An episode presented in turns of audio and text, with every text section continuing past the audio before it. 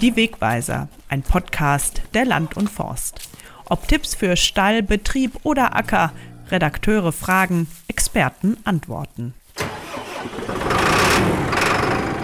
Hallo, mein Name ist Christina Wienand. Ich bin Redakteurin der Land und Forst und wir sind heute auf der Tarmstädter Ausstellung unterwegs. Und es geht um das Thema Oldtimer, weil hier nämlich einige Lanz Bulldogs stehen. Und ich bin mit dem Vorsitzenden des Lanz Bulldog Clubs, Euten Baxberg, hier verabredet, Kai-Uwe Böschen. Ja, schönen guten Tag, liebe Hörer von Land und Forst. Wir freuen uns, dass wir heute hier sein dürfen. Das Wetter ist zwar noch nicht ganz so gut, aber Treckerfahrer stört das nicht. Und Landwirte auch und nicht. Landwirte und auch mich nicht. auch Ganz, nicht. im- Ganz im Gegenteil, die sind, glaube ich, froh, dass es ein bisschen regnet. Aber trotzdem kann man sagen, bleibt. Genau. Und wir freuen uns sehr, dass wir hier die Möglichkeit haben, unsere Maschinen vorstellen zu können. Jetzt sehen wir ja auch schon Maschinen. Was habt ihr denn mitgebracht? Also wir haben mitgebracht äh, einmal den ersten Rohölschlepper, der überhaupt gebaut worden ist von der Firma Lanz. Der hat äh, ein Baujahr von 1921. Ist der erste Rohölschlepper, der überwiegend an Lohnunternehmen gegangen ist und die dann von Hof zu Hof gefahren sind und haben dann eben Drescharbeiten oder Pumpen oder, oder alles, was per Riemen angetrieben worden ist, gemacht. Das war eine Revolution. Dieses Fahrzeug läuft 6 km/h. Man lacht zwar darüber heute, aber man muss eins bedenken, der Schlepper ist über 100 Jahre alt und im Vergleich zu den Pferden war das schon eine Revolution. Das glaube ich. Welcher ist das? Wollen wir mal rübergehen? Ja,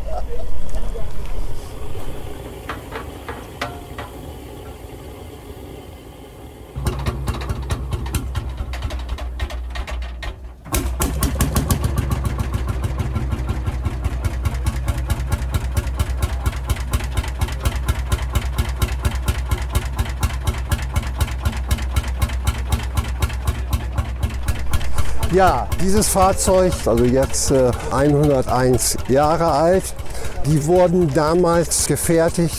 Ja, die Lohnunternehmen haben die Fahrzeuge gekauft, weil sie zu seiner Zeit ja auch recht teuer waren und sind dann eben halt von Landwirt zu Landwirt gefahren und haben dann eben halt Lohndrescharbeiten gemacht oder Pumpen angetrieben oder, oder Windmühlen, Mahlwerke.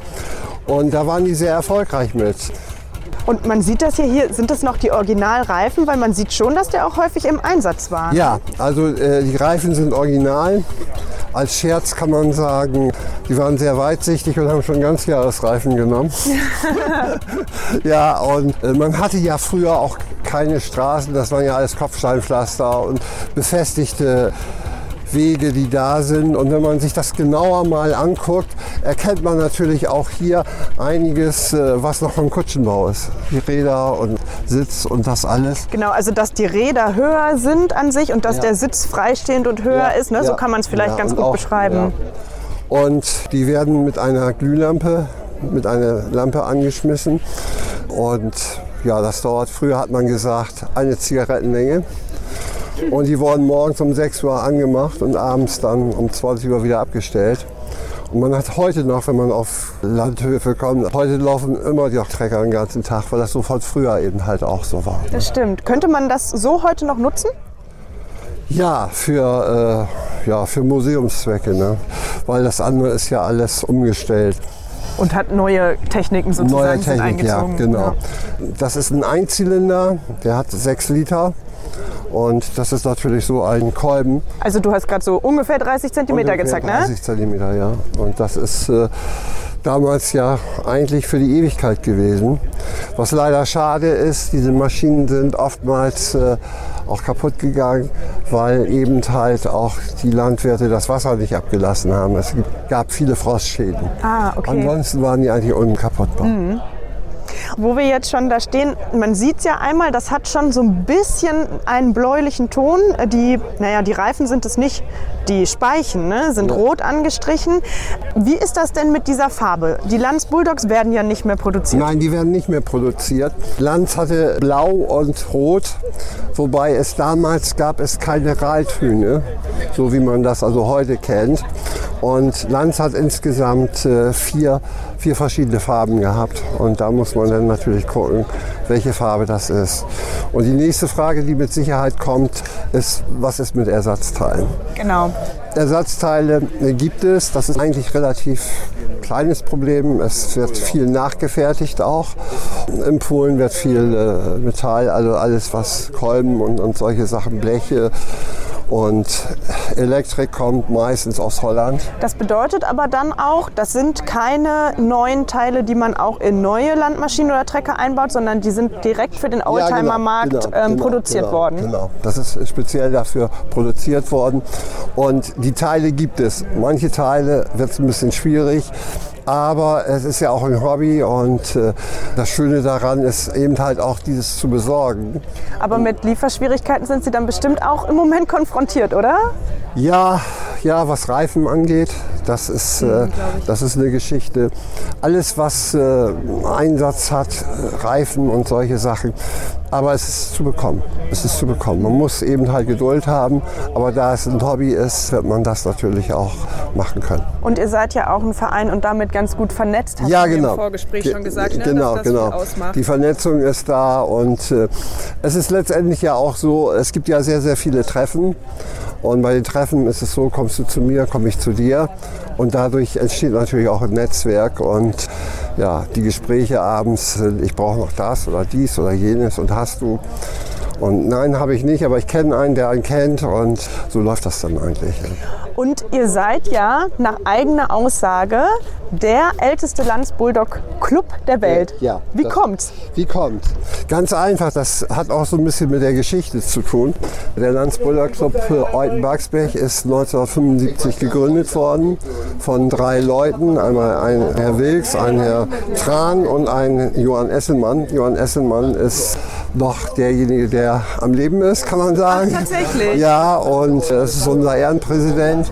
Wie alt ist er jetzt? Äh, 82 Ja. und ist also als Präsident noch da. Zwar nicht mehr im operativen Geschäft, aber Aber dann haben das ja damals drei junge Männer angefangen. ja, ne? das sind junge Männer gewesen, die das angefangen haben. Der Grund war eben halt auch, ja, was sollte man 1975 sammeln? Und da hat man sich damals für Lanz entschieden, weil eben halt die Marke sonst untergegangen wäre. Man hätte andere Maschinen ja nicht nehmen können, dann hätte man ja den Landwirten die Maschinen unter den Hintern weggezogen. Und das ist eigentlich so diese Geschichte. Und die sind damals angefangen mit 10 oder 15 Maschinen. Und es ist jetzt mittlerweile die größte Lanzausstellung Europas. Und das ist also auch schon eine Nummer. Wir haben eine sehr schöne Internetseite www.landsbullockclub.de also lands-bullock-club.de Genau, können sich alle mal, ne, die sich dafür interessieren, da genau, vorbeischauen. kann man, kann man machen. Ja, und so ist also diese Entwicklung entstanden. Und wir machen alle zwei Jahre ein Fest auf dem Baxberg. Und ja, das wird immer größer, wird immer größer. Und unsere Aufgabe ist es, äh, den Leuten zu zeigen, wie schwer eigentlich die Landwirtschaft früher war. Und den Jugendlichen auch zu zeigen, dass die Kühe nicht lila sind und dass die Eier nicht aus dem Edeka-Regal kommen. Da komme ich gleich nochmal drauf zurück auf den Gedanken. Einmal möchte ich als Hintergrund noch sagen, also ich habe das selbst nochmal recherchiert für alle, die das nicht wissen. Lanz Bulldogs wurden ja bis 56 wurden die letzten produziert und dann wurde es von John Deere übernommen, wenn ich richtig informiert genau. bin. Und zwar es wurde die Produktion eigentlich noch bis 61 von äh, John Deere gemacht. Da hat man dann noch einige Fahrzeuge produziert. Aber bei John Deere steckte ein ganz anderer Gedanke hinter. Die Firma Lanz hat ja die ganze Zeit Einzylinderfahrzeuge produziert. Und man hat zu lange an der Einzylindertechnik festgehalten. Und das ist eben halt auch ein Problem gewesen. Und John Deere war natürlich interessiert an dem Vertrieb, der weltweit war, Bei Lanz schon bei weltweit. Lanz weltweit war und auch was Service angeht. Die hatten also weltweit auch ein Servicenetz. Und das ist natürlich für jemanden ideal. Und für die Zeit vor allen Dingen. Für Ne? die Zeit vor allen Dingen. Und Lanz hatte ja damals schon Lizenzbauten gemacht oder vergeben. Einmal in Polen, das ist der Ursus und einmal in Argentinien der Pampa. Dann ist noch ein bisschen was in Frankreich gelaufen. Ja, und so ist das eigentlich entstanden. Und seitdem war aber auch dann das typische Lanz Bulldog Blau-Rot weg. Ja, genau, genau. Das war dann weg. Man hatte dann grün-gelb genommen und auf dem ersten äh, Fahrzeuge stand noch Lanz. Äh, John Deere und dann irgendwann war dann eben halt nur noch John Deere. Da vorne steht ja auch eins. Ist das so eins davon? Das ist ja gelb und Das ist, ein, das ist einer der letzten Fahrzeuge, die noch gebaut worden sind. Und die sind gelb, gelb und grün. von wann ist das? Weißt du das? Der ist von 61. Ja, und da steht sogar drauf, wem er gehörte damals, oder? Jan-Ole Rathjen aus Bassen. Jan-Ole war, glaube ich, fünf oder sechs Jahre alt und der Vater hat ihn dieses Fahrzeug gebaut. Und hier sind also auch noch, da ist auch ein Holzklotz, dass er damals da auch auf das Fahrzeug rankam. Ach, wunderbar. Der Janole ist mittlerweile selber Schrauber mit 21 und hat ein Fachwissen. Das ist schon richtig toll. Toll. Ja, also hat das richtig im Herz. Ja, das hat funktioniert. Alte Generation, neue Generation. Und das ist letztendlich auch wichtig, dass das weitergeht. Wir haben im Club viele Leute, die jung sind und eben halt Landmaschinenmechaniker gelernt haben oder Baumaschinen. Wir sind 50 Mitglieder und wir haben noch einen, der Volllandwirt ist. Ach, interessant. Ja, das ist wirklich sehr interessant. Der Rest sind äh, irgendwelche Techniker, also die diese Berufe gelernt haben. Ja, ich bin Kaufmann Ja, und äh, das ist auch ein ganz anderer Zugang. ganz ne? anderer Zugang, aber es ist eben halt die Technik, die fasziniert Ja, und diese Geschichten. Und ich muss auch sagen, wenn man hier steht, also man merkt wirklich, wie unglaublich viel Liebe auch in dieser Restauration steckt. Ne? Also hier die ganzen Schriftzüge und dieses Emblem mit Lanz, was Ja. ne, auf grünem Ja. Grund und gelbe Schrift, Ja. das muss man ja wahrscheinlich per Hand machen, oder? Ja, das wird eben halt äh, gemacht, das ist einfach so. Und was Liebe angeht, ist es ja auch so, die Leute sind stolz, dass sie hier ausstellen dürfen, dass sie auch die Maschinen zeigen dürfen und äh, auch erklären können. Und das ist für uns natürlich auch wichtig, dass das auch weitergegeben wird. Ne?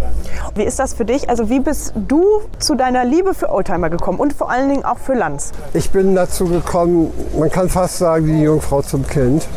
Ich bin über meine Tochter in den Verein gekommen.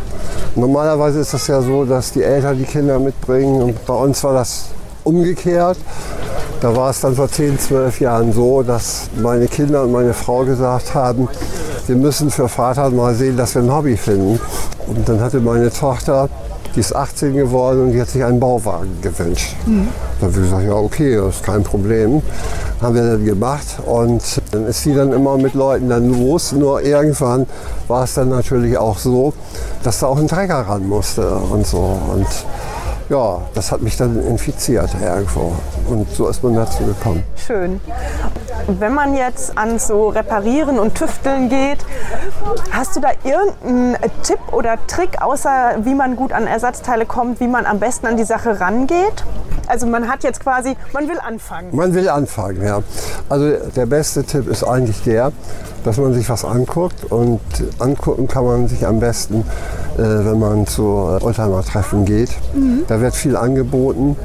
Da sind auch Kaufmöglichkeiten und je nach Größe gibt es also auch Teilemarkt, wo man sowas kaufen kann. Und da kann man sich informieren. Und das ist auch die beste Möglichkeit, dort ein Fahrzeug zu kaufen, weil man lernt auch den Eigentümer kennen. Das ist natürlich äh, dann auch wichtig. Dann weiß man, wo das Fahrzeug herkommt und äh, ja, oder eben halt an Leuten, die solche Fahrzeuge reparieren und machen und tun. Und das sollte man schon tun, weil wenn man keine Ahnung hat, dass man dann auch nicht über den Tisch gezogen wird. Ja, und man verliert vielleicht sonst auch schnell die Motivation, ne? wenn man Ja. dann so ein negatives Erlebnis hatte.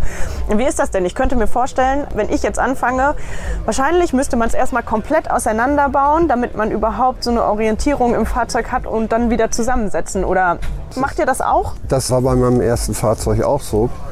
Aber es ist letztendlich so, in der heutigen Zeit würde ich lieber sagen, ein Fahrzeug nehmen, was also technisch schon in Ordnung ist. Okay. Weil man geht nachher von Hundertstel ins Tausendstel und dann wird das natürlich auch teuer dann. Ne?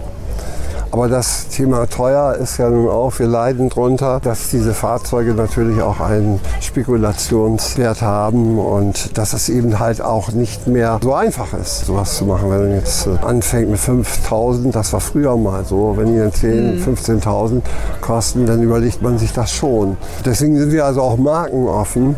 Bei uns ist jeder Hersteller willkommen, mhm. Weil es geht ums Hobby und ja. natürlich in erster Linie auch um Lanz. Aber wenn da jemand mit einem Comic oder, oder Deutsch oder sonst irgendwas kommt, ist er genauso willkommen wie äh, eben halt jemand anderes. Und wir kriegen die dann auch schon hin, irgendwann zum Land. Ja. Also die laufen alle noch, die du so als Vereinsfahrzeuge ja. hast? Also der Verein selber hat ja keine Fahrzeuge. Das genau, heißt das also. Äh, wir haben jetzt ein Fahrzeug, was wir restaurieren. Das ist dann auch ein Vereinsfahrzeug. Das ist ein Fahrzeug aus äh, Baujahr 1938 und den wir natürlich auch auf Messen präsentieren und natürlich auch auf Erntefesten und, und so weiter und so weiter. Was ist das für ein Fahrzeug? Wie kam das zu euch? Wie kam das zu uns? Das war eigentlich schon immer bei uns. Das stand unter einem Denkmal. Und das hat er 40 Jahre rumoxidiert, im wahrsten Sinne des Wortes. Und irgendwann hatte dann mal ein Kollege gesagt, was haltet ihr eigentlich davon, wenn wir so ein Ding mal fertig machen, dass der auch läuft, ja. damit wir auch den Mitgliedern mal die Möglichkeit geben, so ein Fahrzeug zu fahren mhm. und wir dann auch ein Präsentationsfahrzeug haben. Ja, und das wurde dann auch gemacht und leider aufgrund der Corona-Zeit hat das auch die ganze Zeit stillgestanden, das Projekt. Aber äh, das gehen wir jetzt an und wir hoffen, oder vielmehr, wir sind ziemlich sicher, dass wir das nächstes Jahr präsentieren können. Wann habt ihr da mit der Restauration angefangen? Das geht jetzt los. Also das Fahrzeug wird zerlegt und komplett technisch neu aufgebaut, das kann man so sagen. Wie viele Arbeitsstunden fließen so jeweils in die Restauration und das Fertigmachen von einem Fahrzeug? Also ich würde sagen, und das werden mir mit Sicherheit auch die Mitglieder und auch die Leute, die sowas schon mal gemacht haben, es kann bis zu mehrere tausend Stunden gehen. Ja. Also es kommt natürlich auch darauf an, wie detailverliebt die Leute sind. Ja. Es ist schon sehr, sehr viel Arbeit. Das würde den Wert weitaus über, überstehen. Was ist denn für dich so das Must-Have, um das Gesamtpaket abzuschließen? Also dein i-Tüpfelchen, worauf würdest du nicht verzichten, bevor du das auch zeigst? Ich würde sagen, die Fahrzeuge müssen äh, in einem ordentlichen Zustand sein. Vor zehn Jahren war alles Hochglanz mhm. und mittlerweile ist diese Patina eben halt auch da. Und wichtig ist, dass diese Fahrzeuge in Ordnung sind und dass sie technisch auch einwandfrei sind, sodass sie also auch am Straßenverkehr teilnehmen können. Weil alles das, was da nicht ist, geht auf die Szene zurück und äh, dann wird es auch schwierig. Dass man nicht irgendwelche Sachen macht, die verschnellert oder sonst irgendwas, was nicht eingetragen ist. Denn da wird man in Zukunft auch drauf achten. Du hattest ja eben schon angesprochen, dass ihr auch so einen Teil der Landwirtschaft zeigen wollt, wie er authentisch früher war. Wie sind denn die Reaktionen von den Besuchern oder die, mit denen ihr Kontakt habt und über eure Trecker auch sprechen? Wir machen ja alle zwei Jahre unser Fest und da sind ungefähr 500, 600 Trecker und 400 Wahnsinn. Bauwagen. Die Aufgabe ist es da eben halt zu zeigen, wie schwer es ist, Landwirtschaft. Und wir fangen also da auch an mit Pferdevorführung. Also die werden dann äh, flügen und alles, was dazugehört. Ja, und dann ist es sehr interessant, das zu beobachten, was die Leute sagen, die mit den Kindern da sind. Wir haben festgestellt, dass sehr, sehr viele junge Familien da mhm. sind mit Kindern. Und das ist natürlich klasse, weil es damit auch weiter transportiert wird und die dann auch sehen, wie früher geflücht worden ist und äh, wir dann mit den Treckern Tiefflügen machen und, und das ist schon beeindruckend. Und das hat auch eigentlich sehr viel Wert auch eben halt. Ja. Und die Kinder sind, ja, ich habe drei Enkelkinder und äh, die sind also auch Opa mit dem Trecker. ich wollte so. gerade sagen, ich muss mit meinen zwei Söhnen, die sind eins und drei, glaube ich, auch mal begeistern. Ja, du solltest mal zu unserer Ausstellung kommen ja. und äh, ja, es macht viel, viel Arbeit. Die Leute wissen nicht, wenn, wenn, eine Messe, dass sie viel Arbeit macht. Man sieht es nicht. Man sieht es nicht, nein, weil sehr viel auch im Hintergrund äh, läuft. Aber wenn es denn erfolgreich angenommen worden ist und natürlich auch die, äh, die Medien darüber berichten und auch Facebook und so weiter, Da ist man schon stolz drauf, das muss man so sagen. Wir haben, haben also auch einige Ausstellungen. Wir haben in Bremen die Motor Classics. Da haben wir dann auch schon den ersten Preis gemacht von 120 Ausstellern. Was sind da die Kriterien? Die Kriterien sind einmal äh, die Technik selber und wir haben immer Themen gemacht, wie zum Beispiel, wir haben da auf der Messe Trecker auseinandergebaut und wieder zusammengebaut, haben dann eine alte Tankstelle dort gehabt, im Originalzustand, die uns die Firma Heuer zur Verfügung gestellt hat. Weitere Themen waren, wir haben eine Feuerwehrgeschichte gemacht, haben mit der Feuerwehr zusammengearbeitet, die dann die alten Pumpen hatten, haben dann ein Gebäude da aufgebaut, was brennt. Ja, und äh, das war natürlich auch toll. Das stelle ich mir auch mal ein. Weil das auch äh, sehr authentisch war. Wir haben Milchkannen hingestellt, das war eine alte Molkerei. Jedes Jahr ein Thema. Und wir werden dann immer angesprochen, was macht ihr nächstes Mal? Und dann sagen wir, ja, das wissen wir noch gar nicht. Aber es wird toll. Und äh, damit sind sie Gott sei Dank auch zufrieden. Und hier ist es für uns auch wichtig. Wir stellen auch immer andere Fahrzeuge hin von den Mitgliedern, weil sie auch gerne mal ausstellen wollen. Hier in Tarmstedt. Hier in Tarmstedt. Und äh, es muss ja auch den Leuten Spaß machen. Und wenn du immer das Gleiche hinstellst, das, äh, das kennen wir schon. Ne? Ja, das stimmt. Hast du denn dann auch so Erinnerungen an deine eigene Kindheit? Also wie alt bist du jetzt, wenn ich fragen darf? Ich werde 64. Und meine Eltern hatten eine sehr große Gaststätte. Und meine Erinnerung war früher immer, dass am Montag Trecker-TÜV war und dass viele Trecker gar nicht zum TÜV mussten und dass viele Trecker erst am Mittwoch wieder abgeholt wurden. und das waren so meine Erinnerungen. Und na, natürlich, wie, wie jeder andere auch, man ist dann mitgefahren und äh, fand das natürlich auch ganz toll. Ne? Ja. Ist das für dich dann auch so, dass du das deinen eigenen Enkelkindern wiedergibst? Kann man das vergleichen? Ja, das kann man schon vergleichen, weil ich ja nun durch meine Tochter zu dem Hobby gekommen bin. Es ist einfach so, man kann da niemanden zu zwingen, aber die kommen von selber. Kommen von selber. Sie sind also auch beim Fest dabei. Und wenn wir irgendwas machen, Gartenabfälle wegbringen oder sonst Ja. irgendwas, fahren die auch mit. Oder wir fahren noch Eis essen. Und äh, ja, heute nimmt man äh, die Fahrzeuge eigentlich mehr zum Eisessen. Aber dafür sind sie ja vor 80 Jahren nicht gebaut worden. Das stimmt, das stimmt. Aber immerhin fahren sie noch. Ja, muss ja auch. Genau. Also die müssen auch im Betrieb bleiben, weil alles, was steht, steht sich kaputt. Das ist wie beim Auto auch so. Was ist denn so die weiteste Strecke, die ihr dann damit fahrt? Selber fahren wir bis Schleswig-Holstein hoch. Da ist ja ein sehr großes Treffen. Nächstes Jahr werden wir nach Leipzig fahren. Ja, ist auch ein Stück. auf, auf Achse. Und wir haben auf unserem Fest, der weiteste war aus Koblenz, der auf Achse gefahren ist. Dann haben wir sehr viele Leute aus Wiesbaden Raum gehabt. Am Ende würde ich noch gerne wissen, hast du so eine Lieblingstätigkeit rums, ums Reparieren und Restaurieren, wo du so sagst, wenn du das fertig hast, gibt es dir ein gutes Gefühl? Nun muss ich dazu sagen, das klingt auch ein bisschen witzig, ich bin kein Handwerker. Ich mache den ersten Vorsitzenden und auch da ist es so, wir sind da keine Ein-Mann-Show. Wir haben einen super Vorstand, wo auch Aufgaben verteilt worden sind, die auch selber entscheiden können. Ich verstecke mich dann ein bisschen mehr hinter Papier und Öffentlichkeitsarbeit. Und das wird auch Gott sei Dank von unseren Mitgliedern auch akzeptiert. Ja. Schön, ja, man braucht ja auch eine Mischung aus Ja, allem. Genau, das ist so. Und das wird aufgrund dessen, weil es immer schwieriger wird, was Auflagen angeht, ist es auch wichtig, dass sich da jemand drum kümmern muss. auch. Und, das und kann ich auch mir so, vorstellen. Ja. Dann kommt Sponsoring noch dazu und ja, man ist viel unterwegs dann. Ja. Und sagt, ja gut, du bist Rentner, aber auf der anderen Seite kann ich sagen, für Arbeit habe ich eigentlich gar keine Zeit mehr. ne? ja, wunderbar, das sind doch schöne Schlussworte. Okay, vielen Dank für das Interview und Ja, ich danke auch. Jo. Vielen Dank für den Einblick. jo, danke.